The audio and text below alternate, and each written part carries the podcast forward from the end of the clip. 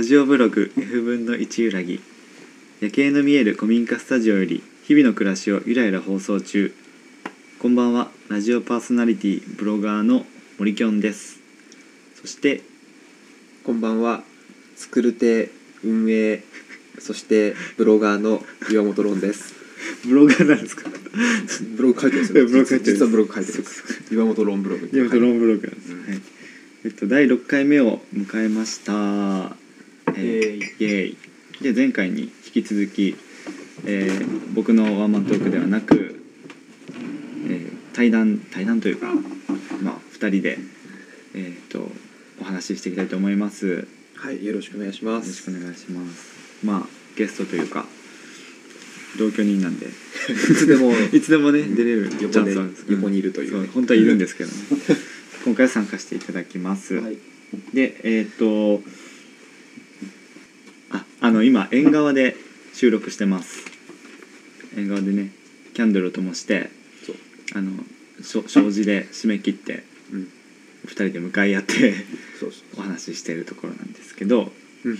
まあ、キャンドルを、まあ、灯すのはまあ別に、まあ、いつでも灯したりはするんですけどえっと昨日が12月11日でですね、うん。えっと僕が活動している「ともしびプロジェクト」っていうあの、まあ、活動がありまして、うんえ東日本大震災が起きた3月11日に、まあ、合わせて毎月11日に全国でこうキャンドルを灯してその写真を Facebook にアップしてこうみんなで遠くのことを思い出そうっていうような活動があるんですよね。その長崎支部っていうものをまあ一応させていただいておりまして、えっと、ちょっとまあ日付が変わってしまってあれなんですけど、キャンドルを灯しながらあの思い出しながら収録している最中でございます。そうですね。まあ、そういうのもあってキャンドルが好きなわけなんですけど F 分の1揺らぎ F 分の1揺らぎが今目の前に。えっとでそのまあともしプロジェクトっていうのに参加するようになったきっかけっていうのが、うんうん。あのそうそう復興カフェっていうのがね長崎であのずっと会ってたんですよね。そうですね。それも11日に合わせて、まあ、カフェに集まってこうゆるく、毎月11日に集まって震災についてちょっとゆるくうん。お話をしながらうん。お茶を飲むみたいなねそうい企画。まあ、プチイベントですよね、がまあ不定期で結構行われていましてそのまあカフェのオーナーさんがうん。結構そのともしびプロジェクトに前からこう関わっていて、あのある時その、まあ、復興カフェのゲストにあのそのともしびプロジェクトの代表理事の方が長崎に来ることがありまして、うん。その方は気仙沼の方なんですけど、うん。まあ、全国回りながら長崎にも来てくる来てもらうことができてえーっとお俺は、まあ、いかんいかんばと思って。うん。これは行かないとダメだと思って、うんあの本当は地元の同窓会があったんですけどー。それを蹴っ飛ばして、えーっと長崎でそのイベントに行きまして。うん。で、まあ、長崎に支部がないんだよねっていう話からじゃあ作りますってその人に約束して、まあ、つそのともしプロジェクトの長崎支部を作ったという次第なんですけど。ね。しかもあれはあれですよね。あのえっとまあお店出していいのかな。サードプレイスでうんうん。カフェ復興カフェをやって、うん。その後に、えー作る手に移動して懇親会をここでねね代表理事の方をうんうん。お呼びして、作る手でまあ鍋をして囲むっていう、まあ、作る手とサードプレイスのコラボ企画うんうんうん。で復興カフェをやってるね、そんそうでしたね、うんうん。そういうなんか東北の食材とかをねお鍋で食べててはい。あのまあ先ほども今今出ましたがそのカフェっていうのがカフェサードプレイス、うん。っていう、えー名前でして、えっと、うん、名前 どうなんだろうオーナーさん。だ K, さん。K さん。K 店長が。K 店長。K 店長、まあ、あの女性の方なんですけどそのね仲良くさせていただいておりましてうん。その K さんが主催しているそうですね。復興カフェに、まあ、僕たちもお手伝いさせていただいていたと。もともとロンさんは前からお手伝いしていたと。そうですね。まあ、うん。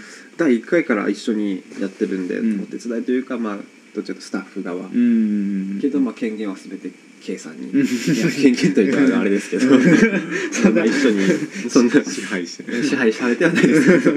一緒に。第1回、うん。第1回って実は第0回に俺は行ってるんですよ、あゼロ回とか。うん。うんあの第俺、まあ、大学の友達にうん。そういうのがあるよってことで、俺はイベントだと思って第1回復興カフェと思って行ったら、うん。それはなんと復興カフェの打ち合わせだった。ああ こういうのやりたいんだっていうそうそうそのスタッッフ間の打ち合わせみたいな、えー。で第0回。それ第0回であー。俺はイベントとして行ったらそういう打ち合わせの会で。でたまたまその K 店長と会ってうん初めてそこだああそうなんですうん。ででももともと俺もシップスとかで登録に行ってたんで、うん興味ありますっていうことで、結局そこにメメンバーなんか34人いたんだけど、うんうん。結局第1回第2回とか実際にやったのは K 店長と,、えーっと僕かな、まあ、何人かで一緒に手伝いもあったけど、うんうん。投資でずっと手伝ったのはそのそうですね。K 店長と僕ですね、はい。じゃあもう最初からずっとうん。関わっている。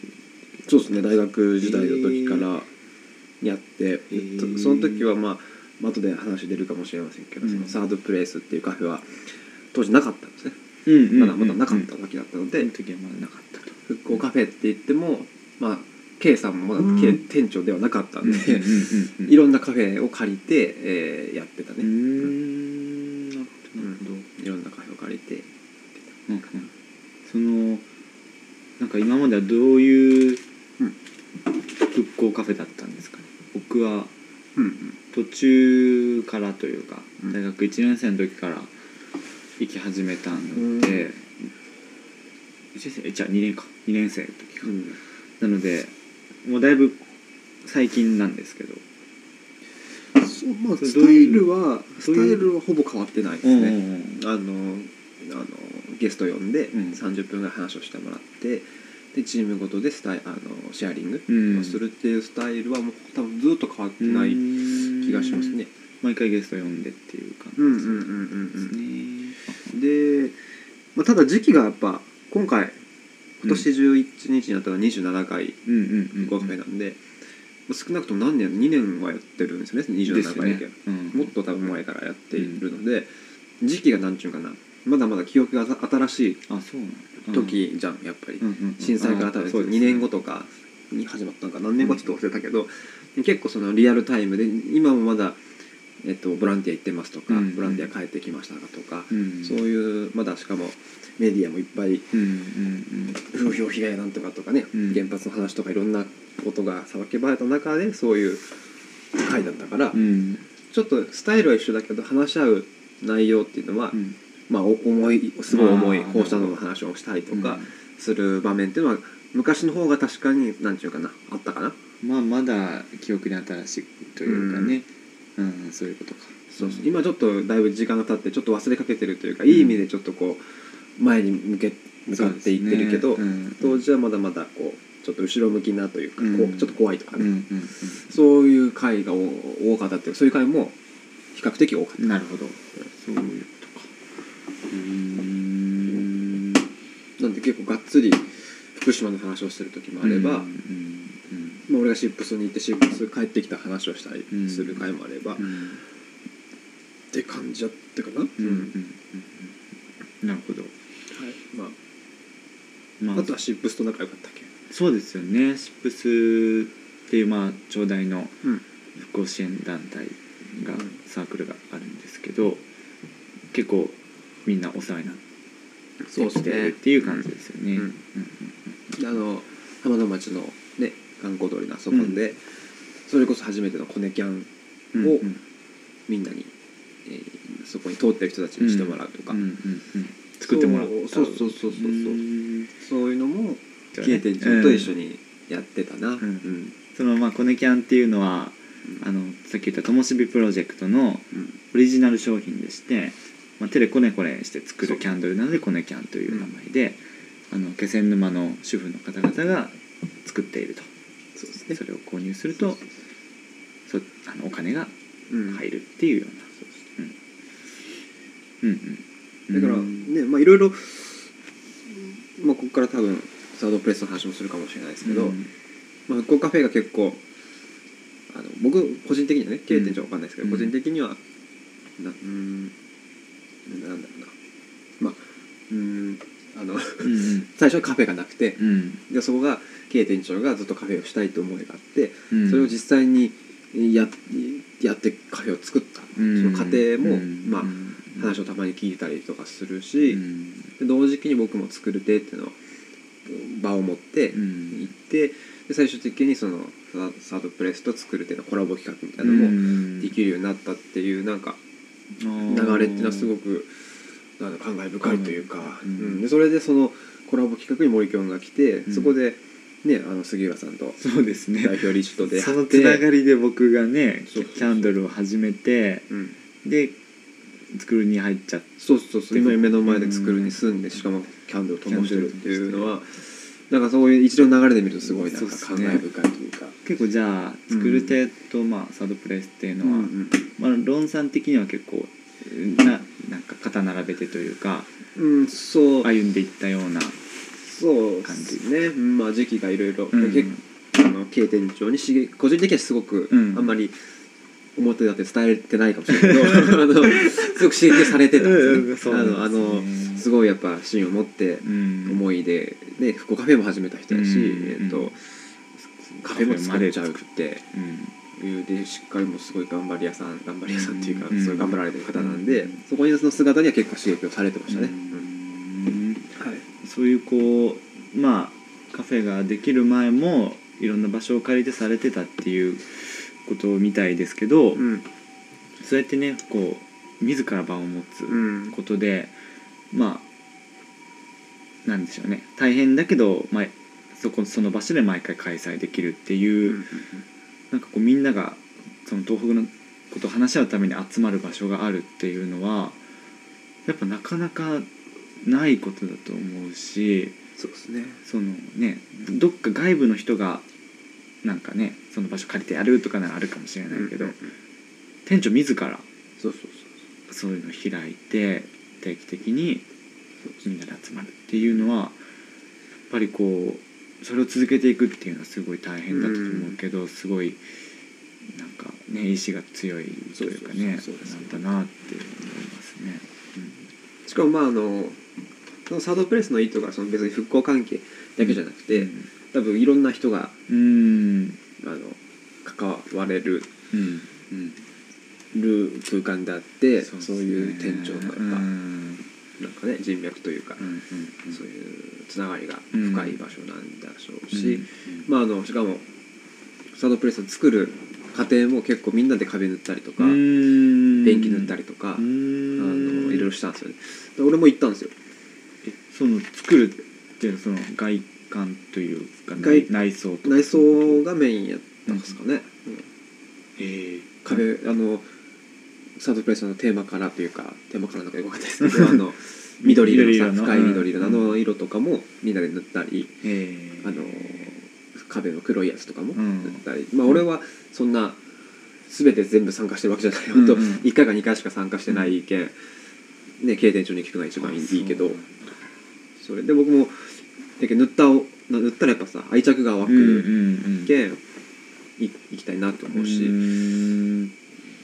かなやっぱみんなんか、うん。そこで関わった人たちとか今まで関わってきた人たちうん。のね、思いが詰まったねかと思いますよね。そうだと思いますね、まあそのなんでこんなしんみりなのかというと まあそのねあのサードプレイスっていうところはあのもうすぐ閉店してしまう。